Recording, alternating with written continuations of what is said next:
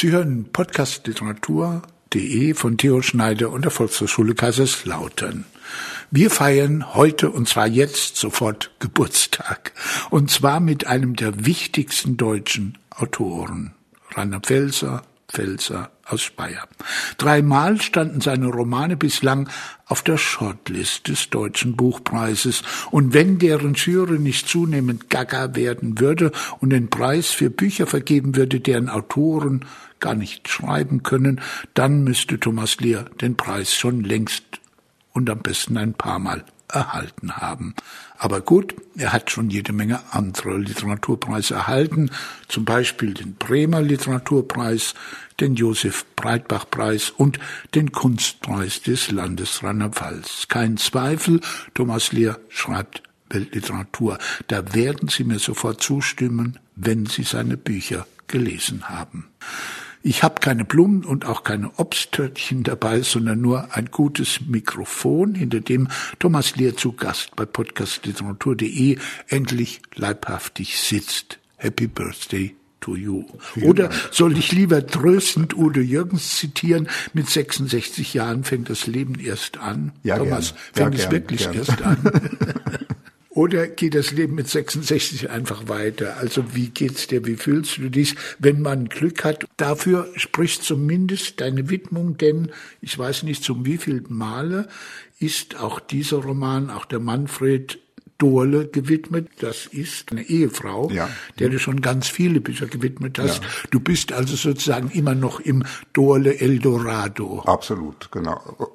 Und so soll es bleiben. Und die andere Hälfte wäre dann weiterschreiben. Aber das ist schon die, die Grundvoraussetzung einer glücklichen Autorenexistenz. Ist eine turbulente und schöne die Ehe. ja das Materielle der Familie gesichert hat, während deine Einkünfte Eher schwankend, Ja, schwankend, schwankend waren, waren. würde ich mal sagen, genau. Also die ist, ist schon das materielle Rückgrat der Familie und ich war immer der, der Libero, weil man als Künstler eben irregulär und irgendwie irrsinnig verdient, äh, mal viel, mal gar nichts. Also es ist, ist nicht zu kalkulieren, aber Ist sie eigentlich auch deine erste Leserin oder die erste Lektorin oder ja, hält ja, sie ja. sich da raus? Nee, nee, ich bin niemand, der sich gern über die Schulter schauen lässt. Also ich gebe ihr das fertige Buch. Also sie guckt nicht in die Kapitel. Ich spreche eigentlich über die Bücher und gebe sie dann, wenn sie fertig sind, mit einer Ausnahme, Manfred. Weil ohne Drolle gäbe es Manfred nicht. Ja, also ich habe dieses Buch äh, eigentlich äh, nebenher angefangen äh, und ähm, habe ihr dann äh, die ersten drei, vier Seiten mal vorgelesen und sie war so begeistert, dass sie mich die ganze Zeit getrieben hat und wollte, dass ich ihr jedes Kapitel vorlese, direkt nachdem es fertig war. Und, und sie ist eben wirklich die erste, die erste Leserin, aber nicht unbedingt Lektorin. Ich, ich will gar nicht, dass sie so an dem Text mit mir arbeitet, sondern ich will ihren ihren Eindruck haben und sie ist eine absolute Vielleserin und sehr sehr äh, gebildet und sehr humorvoll und ich weiß immer, wenn sie lacht, das anerkennt, dann wird das Buch funktionieren. Thomas, von der Höhe der 66 Jahre aus zurückgeschaut, würdest du was anders machen? Was würdest du anders machen, wenn du die Zeit zurückdrehen könntest? Ich würde gar nichts anders machen. Ich begreife es immer noch als Lebensglück, dass ich eigentlich, nachdem ich mein, mein Vordiplom in Biochemie gemacht habe, oder mein Bachelor, wie man heutzutage sagt, nachdem ich das gemacht habe, habe ich ja den Entschluss gefasst, mir ein Jahr Pause zu gönnen in meiner wissenschaftlichen Laufbahn und mal endlich einen Roman zu schreiben, der mir seit, seit ich 13 war auf den Nägeln brannte sozusagen. Also nicht ein bestimmter Roman, sondern überhaupt das Projekt, einen Roman zu schreiben. Und nach diesem einen Jahr, äh, das ich mir da genommen hatte, hatte ich eben nicht den Roman geschrieben, sondern viele Papierkörbe gefüllt. Aber eins wusste ich, das ist es. Das Schreiben, das künstlerische Schreiben ist das, was du wirklich machen willst. Und es gibt keinen Beruf der Welt, der dir eine ähnliche Befriedigung bietet. Und äh, das war im Grunde die Befreiung für mich, also wirklich zu sagen, ich bin Künstler, ich mache künstlerisches Schreiben, whatever happens.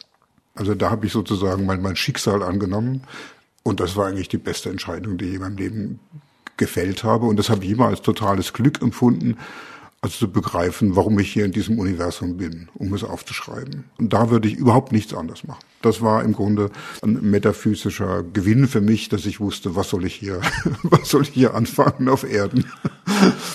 Manfred, mir ist das Buch allein schon deshalb sympathisch, weil die zwei unsympathischsten Namen, die mir mal in meinem Leben begegnet sind, nämlich Manfred und Ronald, äh, darin auch abgequatscht werden.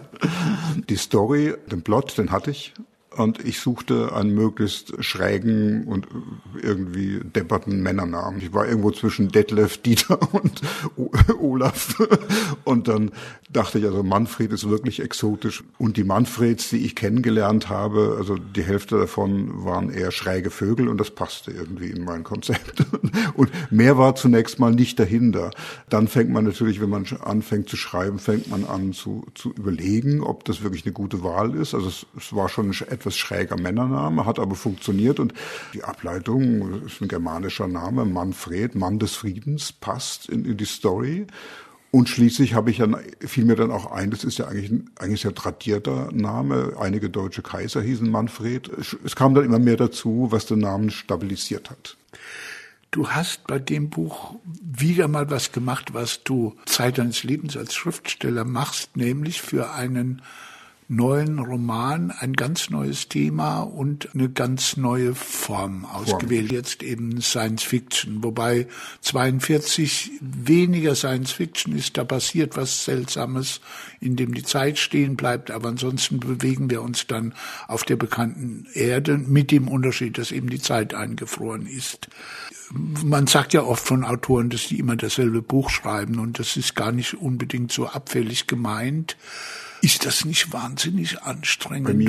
Ist dass Fall. Du genau. jedes Mal die Mühe ja. hast, dich in einen neuen Kontinent der Literatur einzufinden, einzuschleichen. Nein, das ist eigentlich der Grund, warum ich das Schreiben gewählt habe. Diese Möglichkeit, äh, mich, mich immer neu zu erfinden, sowohl thematisch als auch formal. Das ist das, was mir diesen Beruf erträglich macht oder warum ich diesen Beruf so toll finde, dass ich mich also alle ich schreibe ja umfangreiche Romane, bin dann oft mehrere Jahre unterwegs, aber dass ich mich so wenigstens alle fünf, sechs Jahre häuten kann eine neue Sprache finde, ein neues Thema finde und eine neue künstlerische Herausforderung annehmen kann. Das ist für mich das, das Salz, die Essenz dieses Berufs. Also als Künstler. Es gibt Künstler, die sehr gut sind, aber seriell. Ne? Also Picasso, ja. John Updike, ja. die machen tolle Dinge, aber sehr oft in Serien. Und das ist nicht mein Ding. Und dann gibt's Künstler, was weiß ich, Stanley Kubrick oder auch Autoren, die immer neue Ansätze unternehmen. Ich gehöre zu dem zweiten Typus und so ertrage ich diesen Beruf, weil es diese Freiheit gibt, also mich, mich zu wandeln. Nähern wir uns mal der Synopsis. Mhm. Es ist kein Fantasy, um mal ein Missverständnis auszuschalten, ja, aber auch kein Science Fiction, bei dem es um die Beschreibung von anderen fremden, außerirdischen Welten geht, bewegen uns in dieser wirklichen Welt von heute und von der Geschichte. Science Fiction ist es in einer Hinsicht nicht und in einer anderer Hinsicht ist es einer. Es ist kein Science Fiction, weil es kein Genreprodukt ist. Es hat keine Genresprache. Und Science Fiction hat oft eine genrehafte Sprache, aber auch nicht immer. Es gibt auch anspruchsvolle Science Fiction, die eher literarischer Natur sind. Vom Inhalt her könnte man das natürlich schon. Es kommen Außerirdische vor. Es wird über das Universum äh, spekuliert oder über, über künstliche Intelligenz, die die äh, zum Science Fiction gehören würden, wenn man den, den Unterstrich auf Science legt, also eine Fiktion über Science, über Wissenschaft. Ah, literarisch sehe ich es aber eher, und das ist führt viel näher an das Buch heran, in der Tradition der, der literarischen Satiren. Man muss dann wirklich von Jonathan Swift denken, an die fantastische Literatur mehr, an Gogol, an, an Kafka. Äh, da kommt das quasi auch sprachlich viel mehr her. Also aus der fantastischen E.T.A. Hoffmann, aus der fantastischen Literatur. Das ist äh, sicherlich äh, sprachlich näher da dran. Und da komme ich auch mehr her. Und gedanklich aber durchaus beschäftige ich mich, die, die auch vom Science Fiction verhandelt werden, weil ich die auch thematisch oft sehr interessant finde. Und schade finde, dass sie von der sogenannten ernsthaften Literatur gemieden oder gescheut werden.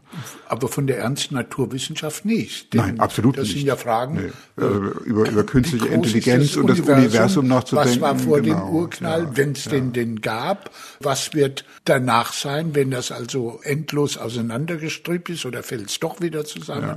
Das wissen wir ja nicht, ob das das eine Kette von Explosionen genau. und äh, Implosionen ja, ja, sein wird. Ja, ja äh, genau, das sind existenzielle Fragen und die gehören eben auch in die Literatur, die, die das mit ihren speziellen Mitteln bearbeiten muss. Und dieser Roman ist eine Form.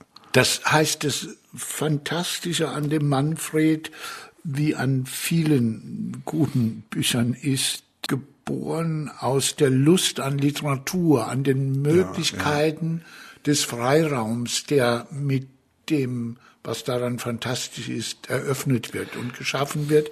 Aber es geht viel mehr und viel wichtiger um eine Beschreibung und um eine Kritik der derzeitigen der Menschheit, Welt, sozusagen, der Menschheit, unserer Zivilisation. Ja. Und das ist ja die Grundidee auch von einer höheren Satire, würde ich sagen, einen Blick zu werfen auf die Menschheit sozusagen von außerhalb. Das ist ja eigentlich in der Literatur auch nicht neu, dass ein Fremder in eine andere Zivilisation gerät, in ein anderes Land gerät, in eine andere Stadt gerät und mit seinem objektiveren oder frischeren Blick die Verhältnisse bloßlegt. Und die Grundidee des Romans, weswegen ich auch geschrieben hatte, war die, was wäre, wenn die Außerirdischen, die ja immer wieder vorkommen in, in, in Literatur und Film, jetzt aber auch mal erzählen.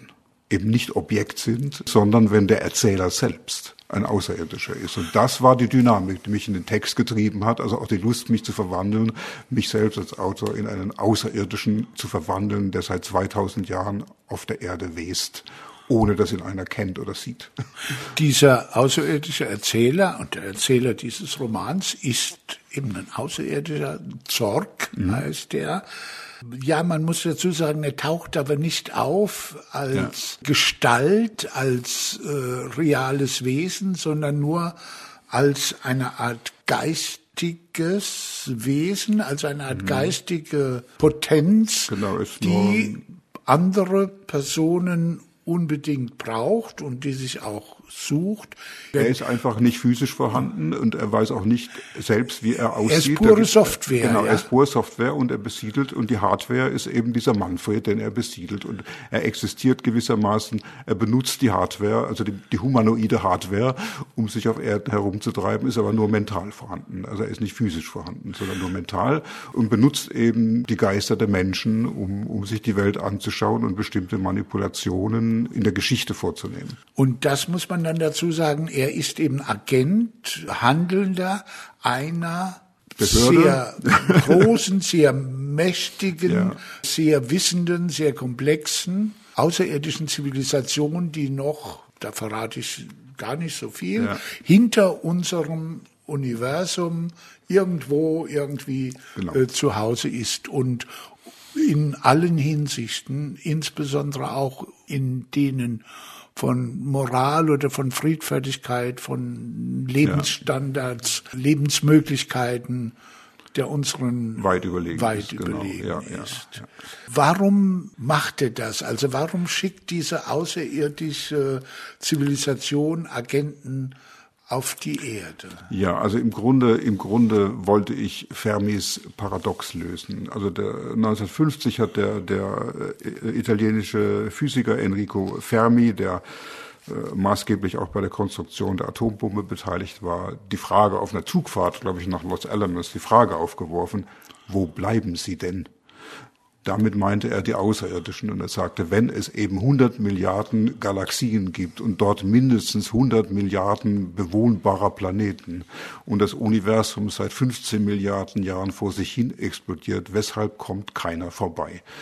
Und meine Antwort, also das könnte man vielleicht als leersche Vermutung äh, jetzt äh, bezeichnen, ist einfach die, es kommt keiner vorbei, weil keiner vorbeikommen soll.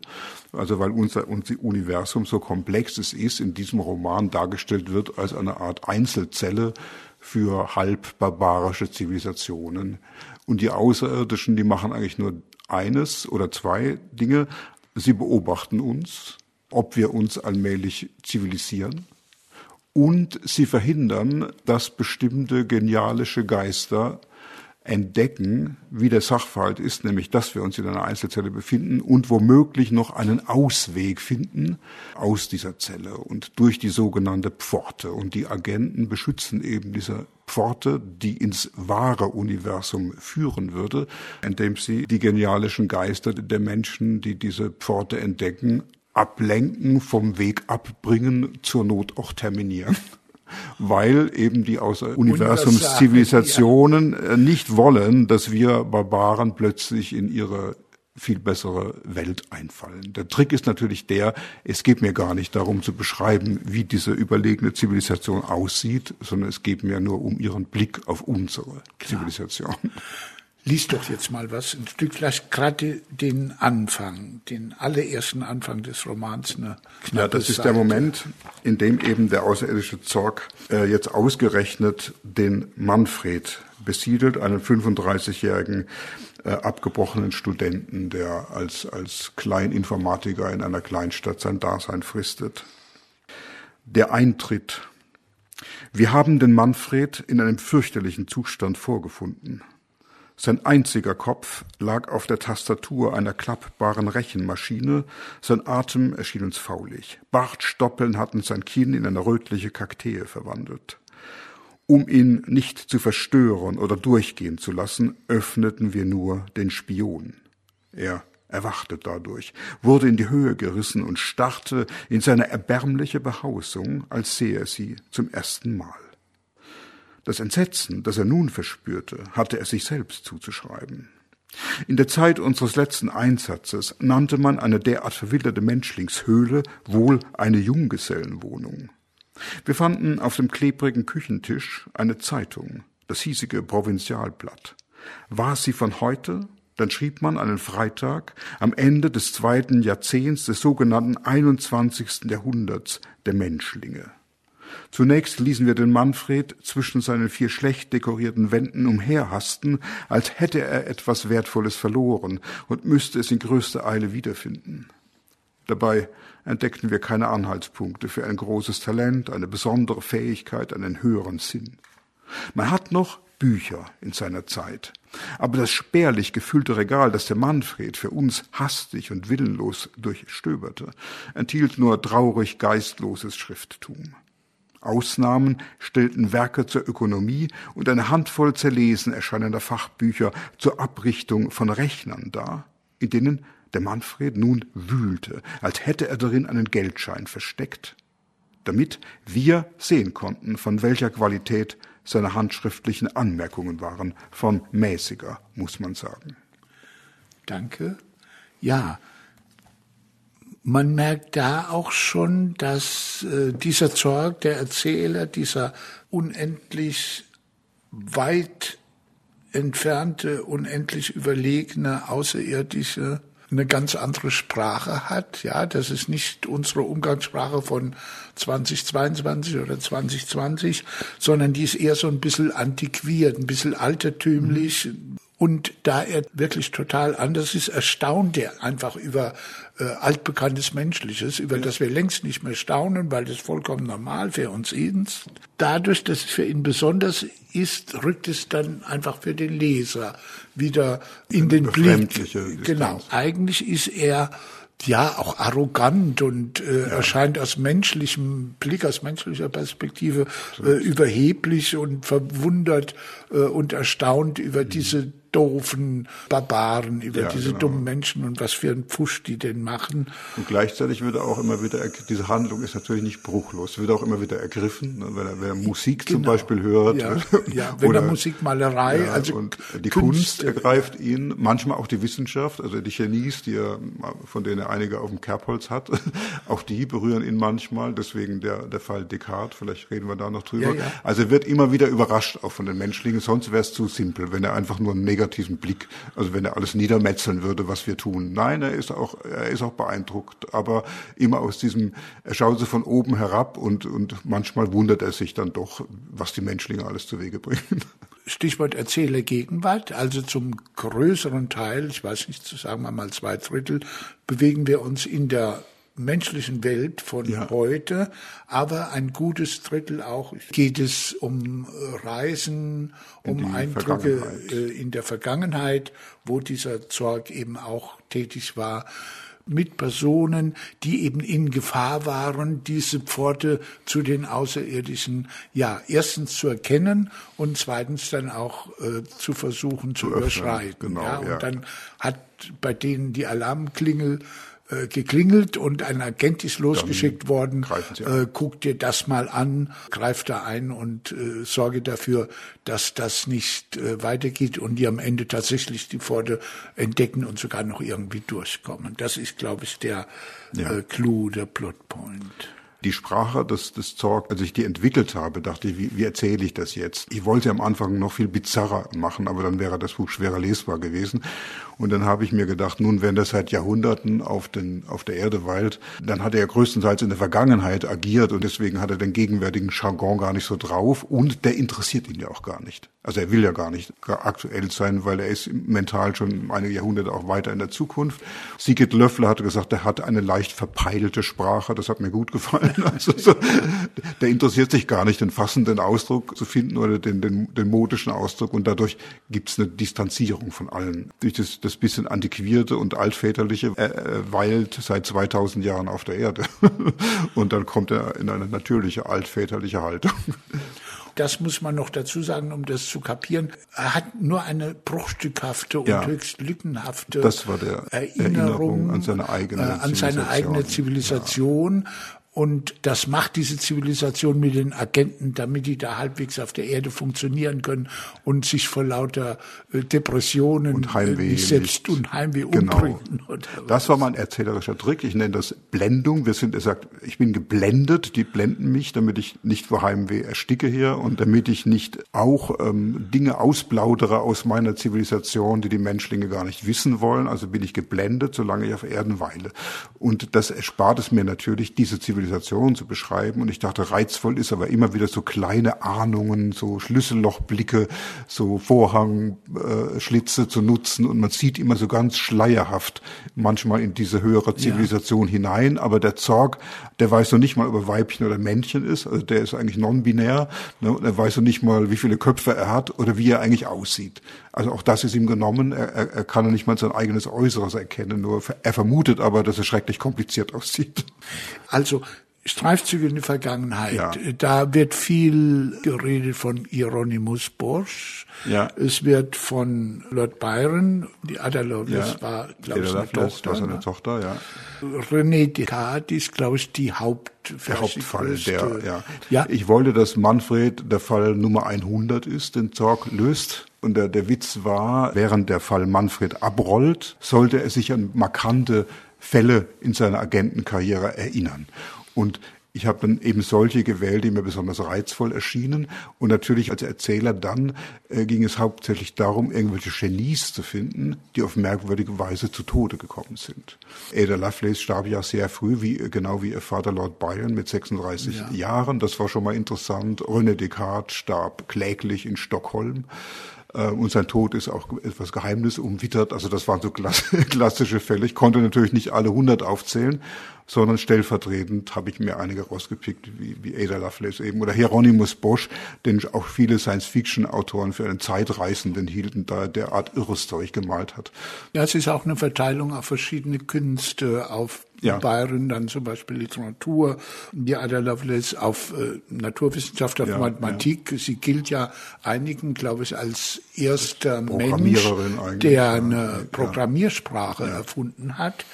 Hieronymus Bosch Malerei, aber der hat dann eben Philosophie, dessen zentrales Thema war, was auch ein zentrales Thema ja. dieses Romans ist, nämlich das Geist und Körper, äh, Körperproblem. Ja. Also ist ein Geist denkbar ohne Hardware, ist eine Software denkbar ohne Hardware und äh, was entsteht alles daraus, wenn sich eine Software verselbstständigt oder ja. wenn die immer besser wird. Und dann sind wir mitten in der aktuellen genau, Diskussion genau, ja. um KI. Also das, da hat schon Descartes drüber nachgedacht, ohne es zu wissen.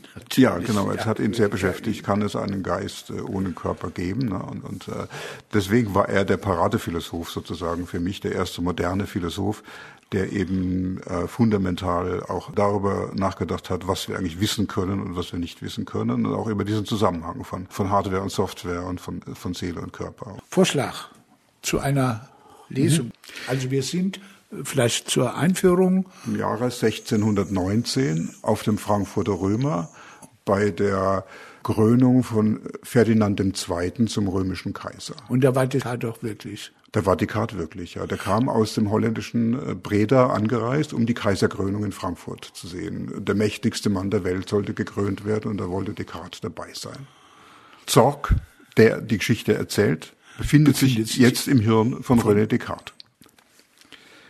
Eleonore Albertine hatte den jungen Descartes aufgefordert, diesen Ausblick mit ihr zu teilen. Und nun, da er so nahe an ihrer Bettstatt, offenbar hatte der Graf ein eigenes Zimmer, herangeführt worden war, warf sie ihren Mantel ab und wandte sich ihm zu, regelrecht aufknospend, erblühend und anschwellend unter der Fülle ihres herabhallenden goldenen Haares.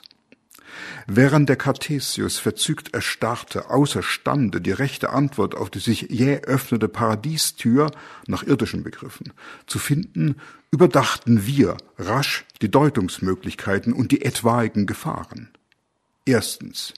Üst hatte sich erholt, wiederbelebt und war in Eleonore Albertine eingedrungen, um von deren Warte aus erneut auf den Cartesius überzuspringen. Daran war sie nun von uns verhindert worden, nachdem wir den Sprung vom müden Geist des Grafen in das muskulöse Hirn des Cartesius rechtzeitig vollzogen hatten.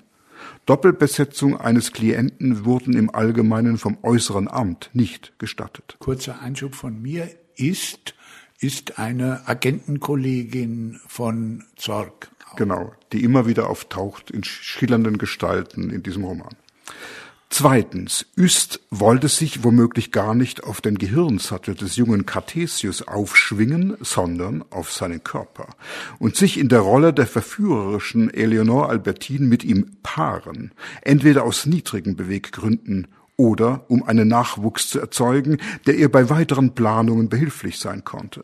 Es mochte sein, dass sie sich eine Ablenkung und Schwächung der Geisteskräfte des Cartesius durch den Skandal, durch mögliche Duelle oder Prozesse oder schließlich gar durch die Erfüllung von Vaterpflichten erhoffte. Drittens, Üst hatte genau registriert, wie wir der Zorg, in den Descartes übergesprungen waren und wollte nichts anderes als sich mit uns paaren, das heißt, sich in der absurden viehischen Parodie ergehen, welche die Menschlingsbegattung im Vergleich zu unseren gewiss fortgeschrittenen und vieldimensional sublimen, von der Blendung leider und glücklicherweise völlig in unserem inneren Sinn verdeckten Annäherungs-, Vereinigungs- und Erfüllungszeremonien darstellt. Hatten wir Üst nicht schon früher oder später gesehen, in anderen Gestalten und Jahrhunderten, oder gar auf einem unserer heimatlichen Planeten? Wir suchten die Wahrheit in den glühenden braunen Augen Eleonore Albertins, die uns nun mit enthüllten reifen Früchten zu beglücken gedachte, jedoch verhüllte sich Üst im gleichen Maße, wie sie ihrem Reittier die Sporen gab. Also konnte es auch einfach sein, dass viertens sich keiner der unsrigen in das Gehirn der Gräfin eingenistet hatte und dass diese vierzigjährige Frau in ihrer ganz außerordentlichen Erregung über sich hinauswuchs und die irdischen Dimensionen der Verführungskraft sprengte, womit sie selbst einen der unsrigen, also vielmehr uns, den Zorg, zu verwirren drohte. Nach dem nächsten wie sanft fließenden, sich in ihrem kraftvollen Becken wiegenden Schritt war sie auf Tuch und Hautfühlung mit dem Cartesius und es gab für ihn nach Menschlingsmaßstäben kein Entrinnen mehr. Allerdings war der junge Gelehrte ein Mensch mit so hohen Moralbegriffen und auch noch so unerfahren in Duellen dieser Art, dass er ohne uns keine gute Figur abgegeben hätte. Wir sind aber nun in der Lage, in sämtliche Extremitäten eines Menschlings zu fahren, wie starke Finger in einen Handschuh. Und so führte der Cartesius zu seinem eigenen Erstaunen, zu seinem fassungslosen Ergötzen und der gleich darauf erblühenden, aber zunächst erliegenden Scham eine ausgezeichnete Klinge, ganz wie man es auch seinen Fertigkeiten mit dem Degen nachsagte, den er wie üblich am Gürtel trug und von dem ihn die Gräfin sehr einfühlsam befreit hatte. Er parierte mit schwungvoller Geduld ihre Ausfälle und bestand die Prüfungen und Würgungen ihrer nachgerade rüsseltierhaften Wollust mit der Raffinesse und Weitsicht eines geübten Fechtmeisters. In seinem Inneren freilich folgte er nur uns, widerstandslos, begeistert und moralisch entsetzt. Schon hier reifte in ihm der Plan, sich eingehend mit den Passionen der Seele zu beschäftigen. weil sie befürchten musste, dass ihr Gemahl sich allmählich doch von dem volkstümlichen Geschehen vor dem Römer losreißen und an ihre Tür klopfen könnte, entließ die Gräfin unseren Helden nach einer guten Stunde aus ihren weißen Armen. Noch nicht einmal ihrem letzten, uns nachflaggernden Blick konnten wir ansehen, wie viel von Üst in ihm steckte, so göttlich wild und inspiriert sah sie uns nach. Ein Zeitgenosse des Homerus, hätte keinesfalls gezögert zu glauben, sie habe sich aus dem Olymp herabbegeben, um sich an einem Sterblichen zu erlaben. Danke. Einmal mehr viele gute Portionen kräftiger Sinnlichkeit, kräftige Erotik, mhm. wie wir das von dir als Autor ja. Gewohnt sind. In 42 ist das in Nabokovs Katze allein schon der Titel in September 23 kaum. Haben dir woke Feministinnen schon äh, dich als sexistischen alten Mann beschimpft? Nein. Obwohl das Texte sind, die alles andere als sexistisch sind, sind ja, sie gar des, nicht. Des, ja. Eben deswegen bin ich noch nicht, noch nie beschimpft worden. Ich habe auch viele weibliche Leser, muss ich sagen, die die Texte sehr schätzen. Aber ich weiß, dass manche das nicht gutieren. Das war schon immer so. Also ich hatte schon immer auch Feinde meiner meiner sinnlichen, erotischen Art zu schreiben. Und ich habe Was werfen die dir vor? Ja, dass ich überhaupt offen und modern über Sexualität und Erotik schreibt. Also ich bin da völlig unbeeindruckt. Ich habe mal provokant gefragt, wer ist der bessere Maler? Derjenige, der Äpfel malt oder nackte Menschen? Das, was man beschreibt, spielt keine Rolle. Die Frage ist, wie man es macht. Also ich war immer auch ein erotischer Künstler, der mit, mit, mit Finesse und, und Raffinement und, und Lust auch und, und manchmal barock, aber eben auch modern Synthesen gesucht hat zwischen klassischer und moderner Beschreibungstechnik, auch das Erotische und Sexuelle immer in, in, in seine Kunst aufgenommen hat. So wie manche Maler das machen, andere malen nur Äpfel und, und Birnen. So what? Das ist einfach eine, eine Frage des künstlerischen Temperaments.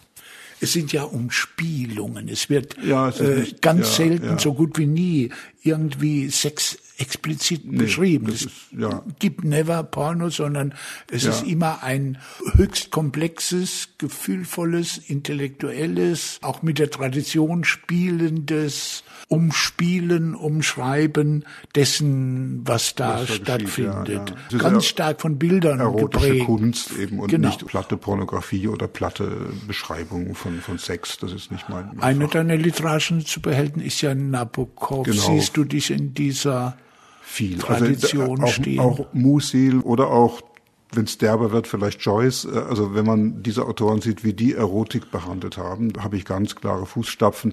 Bei erotischen Szenen ist es sehr, sehr stark äh, Nabokov, der, der auch eigentlich sehr offen und drastisch zum Teil geschrieben hat, aber immer mit, mit Finesse. Und es wird eben aus dem Inneren der Figuren erzählt, wie die Erotik und Sexualität erleben. Es wird keine Kamera hingestellt, die Geschlechtsteile genau, filmt. Genau. Also das ist mir wirklich zu primitiv, das gibt's nicht. Ich habe einen heiteren Respekt davor, weil ich finde, dass die Beschreibung sexueller Szenarien ungeheuer schwierig ist, weil die Gefahr wahnsinnig groß ist, dass man in die Spuren von längst schon vorhandenem hinein gerät und nur abgetroschenes äh, nachtrischt ja. und es ungeheuer schwer ist, da neu und originell und erst erstmalig mhm. und originär, besser gesagt vielleicht zu sein. Man muss sehr raffiniert sein als Autor.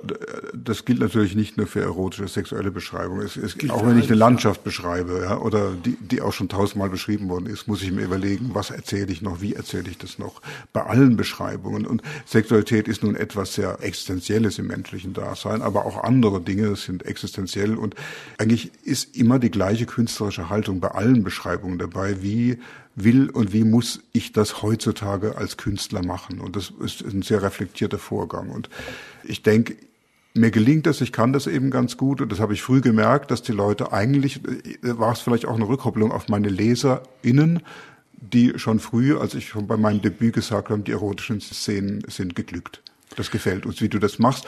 Und dann hat mich natürlich bestärkt, dachte ich, okay, das mache ich eben weiter. Das, und, und ich habe es in allen Büchern gewandelt und geändert, mal mehr betont, mal, mal äh, weniger betont. Also im September gibt es wenig Erotik. Es war immer ein, eine Leidenschaft von mir, auch ein erotischer Künstler zu sein. Und zudem sind die cooleren, die mächtigeren, die Siegerinnen sind ja in der Regel die Frauen und durchweg ja. ist es so, dass die Männer eher versagend oder fast versagend Ja-Sager sind tapsig, unvollkommen, unfähig. Die Frauenfiguren den, sozusagen, sind, sind oft sehr schlüpft, stark, ja. genau. Und das äh, Sibylle Kramer äh, hat mal gesagt, das Starke an meinen Beschreibungen wäre, dass ich eigentlich von egalitären Geschlechterrollen ausgehe und, und, und dass ich eigentlich Frauen genauso ernst nehme wie Männer und oder umgekehrt und dass ich eigentlich immer also von der Gleichwertigkeit ausgehe und dass daraus eigentlich die Erotik kommt und ich denke ja, das würde ich bestätigen. Also für mich begegnen sich immer Menschen, nicht mhm. Geschlechtsteile.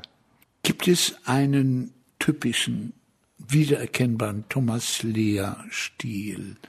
Ich tendiere leicht dazu zu sagen, ja, und zwar, ich versuche mich dem mal zu nähern, da ist ganz deutlich immer eine Liebe zu Perioden, zu langem, auch komplexem Satzbau, zu Satzkaskaden.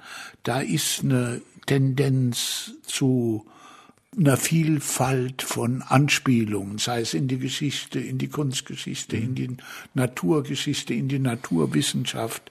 Insofern ist es oft auch Literatur, Literatur, mhm.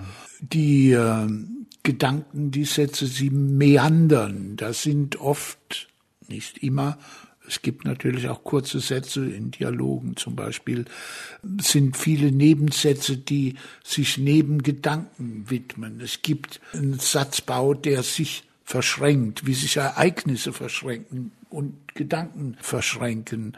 Da werden Erwägungen aufgemacht innerhalb von einem Hauptsatz, ja. dann mhm. Nebenerwägungen aufgemacht, Relativierungen. Es gibt dann Verwirbelungen. Das ist etwas, worauf ich bei deinen Büchern immer wieder treffe. Mal stärker, wie in der schlafenden Sonne, mhm. mal weniger, wie vielleicht den Frühling. Stimmst du mir dazu? Ist das Kalkül, ist das dir als Autor angeboren sozusagen?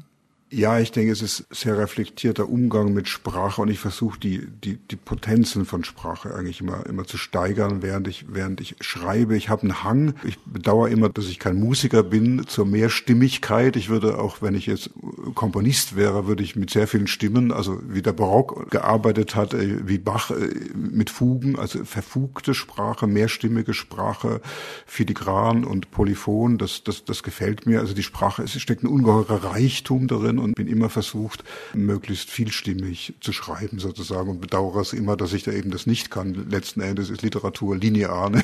Man muss ein Wort nach dem anderen nehmen. Trotzdem versuche ich irgendwie Nebenklänge zu erzeugen und durch die Raffinesse der Aneinanderreihung von Wörtern und durch die, durch die Metaphorik und durch das Übergleiten von, von sinnlichen zu intellektuellen Passagen versuche ich Vielschichtigkeit zu erzeugen. Also das ist meine Art.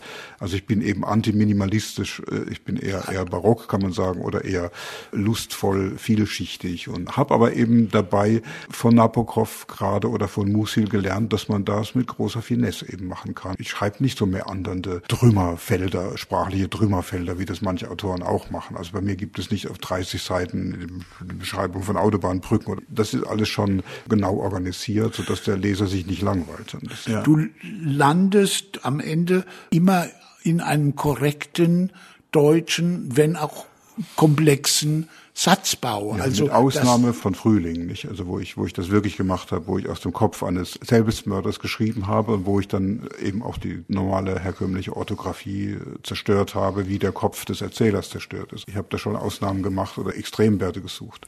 Das Ergebnis ist aber, dass das Lesen dieser Romane dieser Bücher dann ein gutes Stück schwieriger ist als das ja. Lesen von Romanen mit kurzen, klaren, lakonischen Sätzen. Kriegst du den Vorwurf gemacht, die Sätze sind immer zu lang, äh, das ist mir zu kompliziert? Bei Lesungen oft nicht, bei Lesungen oft nicht, weil die Leute, wenn ich lese, merken, dass der Sound berechnet ist und dass selbst der längste Satz tatsächlich noch verstehbar wird, wenn man ihn richtig nimmt. Oft kommen Leute zu mir und zu lesen und sagen, jetzt wo ich sie habe lesen hören, kann ich das Buch selber lesen, weil ich das Zutrauen gewonnen habe, dass diese Sätze alle durchdacht sind und einen Sound haben. Ich lese selbst nicht gern so äh, simpel gestrickte oder parataktische hektisch geschriebene Texte. Mich langweilt es einfach und ich lese wirklich auch gerne. Man kann ja Sätze auf verschiedenste Art forcieren, nicht nur dadurch, dass man sie lang macht. Das ist auch nicht immer bei mir der Fall. Es sind nicht, es sind nicht immer Satzungetüme. Es kann schon mal sein, dass ein Satz sich so über eine halbe Seite hinzieht, aber es ist eigentlich nicht so, dass es markant ist. Ich glaube schon eher die, die Metaphorik und der Druck, der hinter den Formulierungen steckt, die Dichte der Bilder ja. und syntaktisch. Das ist nicht der, der entscheidende Punkt. Es gibt auch Texte mit kurzen Sätzen, aber die Bildhaftigkeit oder die, die sprachliche Forcierung ist sehr, sehr groß. Mir macht eben diese diese angereicherte, kraftvolle Sprache vergnügen. Das heißt aber, ich muss deine Bücher aufmerksam lesen. Ich kann sie nicht in der Badewanne genau. auf dem Klo schon mal gar nicht. Ich habe mal gesagt, man lesen. kann nicht bügeln, wenn man, wenn man meine Bücher genau, liest. Genau. So, so wie man Fernsehen gucken kann, aber lesen, meine Bücher kann man nicht Aber das hat natürlich lesen. Konsequenzen. Ich kann mir vorstellen, dass die dadurch weniger Leute lesen, weil es ja. einem Gutteil, doch ein Gutteil der Leute zu anstrengend ja. ist anstrengend sind sie eigentlich gar nicht. Man muss nur in dem Moment nur das machen. Das ist ein bisschen wie wenn man in ein Konzert geht. Nicht? Also ich vergleiche oft meine großen Romane, das sind für mich Sinfonien. Und wenn ich jetzt gleichzeitig mit meinen Freunden unterhalten will und ein Bier trinken und was weiß ich, dann, dann kann ich keine Sinfonie hören. Ne? Also Viele nicht, Leute lesen aber natürlich Bücher so. Ne? Ja, genau. Aber es gibt dann andere Bücher, die, die sind dann eben mehr wie Pop oder Jazz. Da, da kann man eben eine rauchen und einen Wein trinken. Aber wenn man eine Sinfonie hören will, dann, dann macht man die Augen zu und überlässt sich der Musik, konzentriert sich auf das. Und man hat dann auch eben auch ein anderes Erlebnis. Warum schreibe ich komplexer? Weil ich dem Leser besondere Kunsterlebnisse natürlich geben will. Ja, zu Manfred vielleicht abschließend. Seit wann hattest du die Idee zu dem Stoff? Wie lange hast du daran gearbeitet? Also Manfred ist Idee, die ich schon länger habe, vielleicht 10, 15 Jahre. Und das war immer eigentlich so als, als so eine Art Felix Grull gedacht, so als humoristisches Alterswerk. Ein Stoß hat das Ganze bekommen durch die Pandemie. Und da habe ich wie viele von uns zu viel gearbeitet vielleicht. Und ich fing ähm, plötzlich an, in einem Urlaub in der Schweiz mal spielerisch einige Sätze von diesem Manfred aufzuschreiben. Und als ich den ersten Satz schrieb, und der war gleich so, wie er da steht, wir haben den Manfred in einem fürchterlichen Zustand vorgefunden. Da war der Roman unaufhaltsam geboren. Da musste ich den Rest dazu schreiben. Das war so, war so gut und es hat mir so gut gefallen. Und dann habe ich eine seltsame Erfahrung gemacht. Ich habe mein ganzes Schreiberleben lang, das ja doch schon eine Zeit lang wert, versucht, eigentlich öfter mal zwei Projekte nebenher zu schreiben und das ist mir nie gelungen.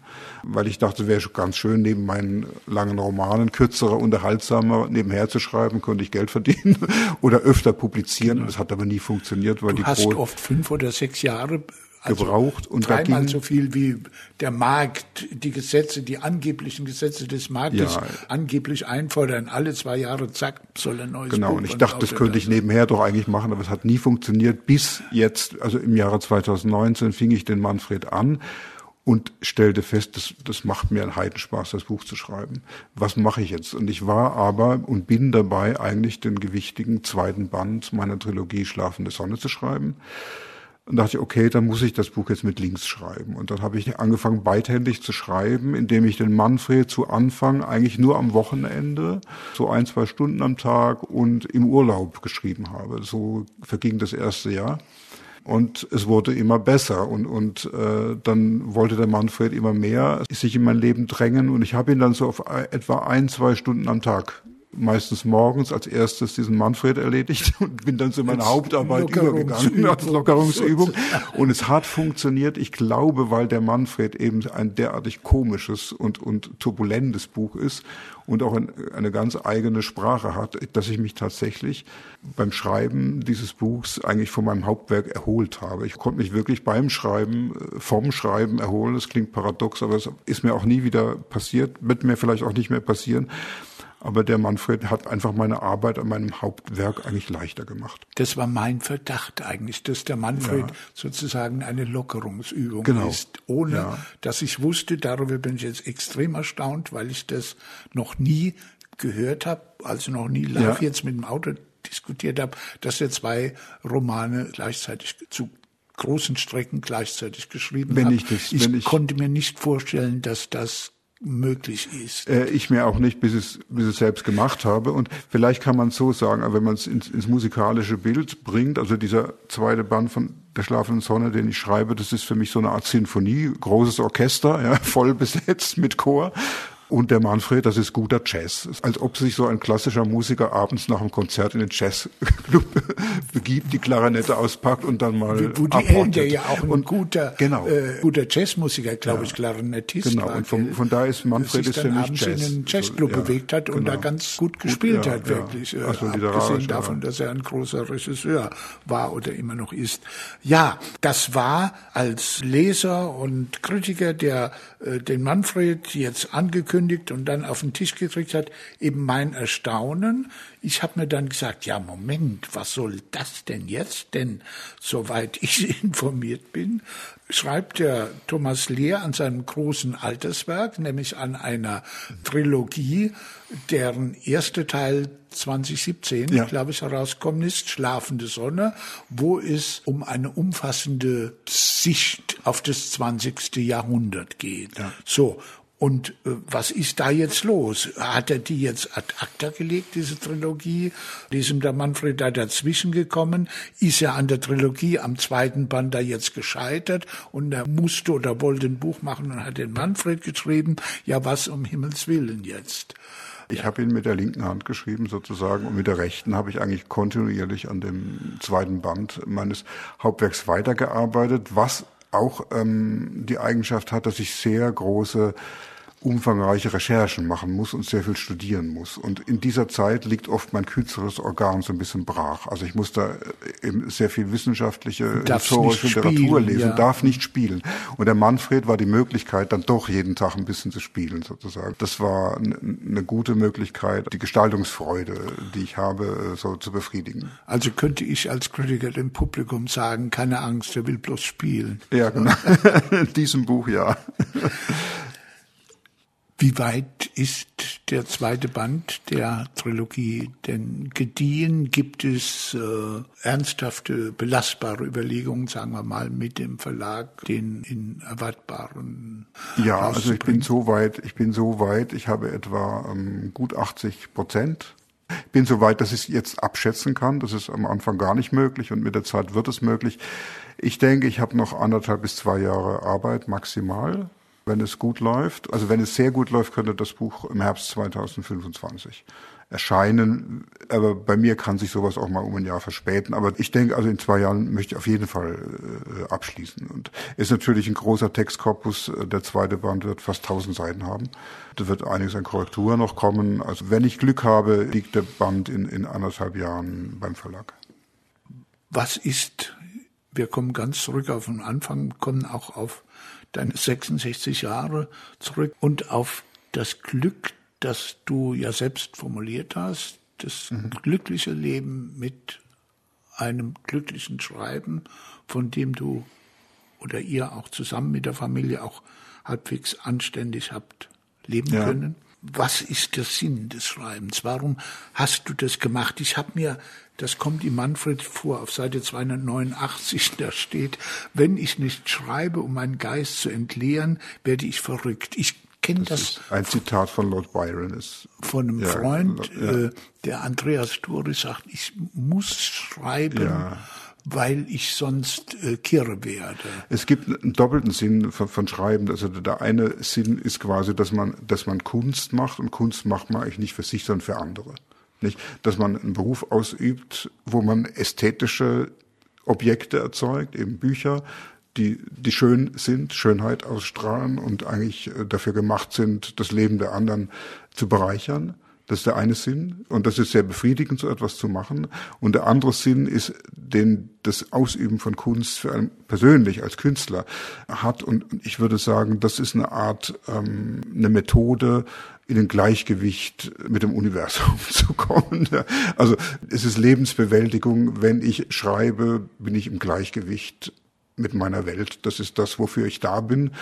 Und natürlich ist Manfred in dem Sinne auch nicht Manfred, sondern eben Zorg, eine Selbstkarikatur. Als Künstler muss man auf irgendeine Art ein Außerirdischer sein, der die Verhältnisse auf der Erde beschreibt. So gesehen ist das natürlich auch eine autobiografische Schrift. Und in dieser Art und Weise die Dinge zu beschreiben, in, dem, in die ich schockierend, um es mit Sartre zu sagen, hineingeworfen wurde durch meine Geburt, dann finde ich mich, komme in, in eine Balance, in ein Gleichgewicht mit dieser erschreckenden und sensationellen und irrsinnigen Welt, in der wir alle drinstecken. Also ich weiß sozusagen, wozu ich da bin. Vielleicht zum Schluss genau an diese Überlegung anschließend aus dem Ende des Buchs eine Beschreibung der beiden Welten oder der Verhältnisse zwischen unserem Universum und dem Platz, den es in einer größeren, weiteren, vielen weiteren Dimensionen haben könnte. Die Menschlinge und unzählige andere, ihnen an Abscheulichkeit und Mittelmäßigkeit ebenbürtige Zivilisationen haben ihr eigenes abschließbares Areal. Es muss und soll ihnen, je weiter sich ihre Wissenschaft und Neugierde entwickeln, immer riesiger, rätselhafter und mysteriöser erscheinen. Genügt ihnen eine Scheibe unter tausend Kerzenflämmchen nicht, geben wir ihnen eine Kugel unter der Sonne. Reicht ihnen das Sonnensystem nicht mehr aus, werfen wir sie in ein Meer von Galaxien. Ertrinken sie dort nicht, tauchen wir das Meer in Meere und durchziehen sie mit schwarzen Riffen. Wir sollen uns in der Unendlichkeit wähnen, aber am Ende stellt unser Weltall nur ein Gefängnis dar? Die Sabine sitzt uns nun gegenüber im Zentrum der dunklen Kuppel, die nach oben hin den Blick ins Firmament eröffnet.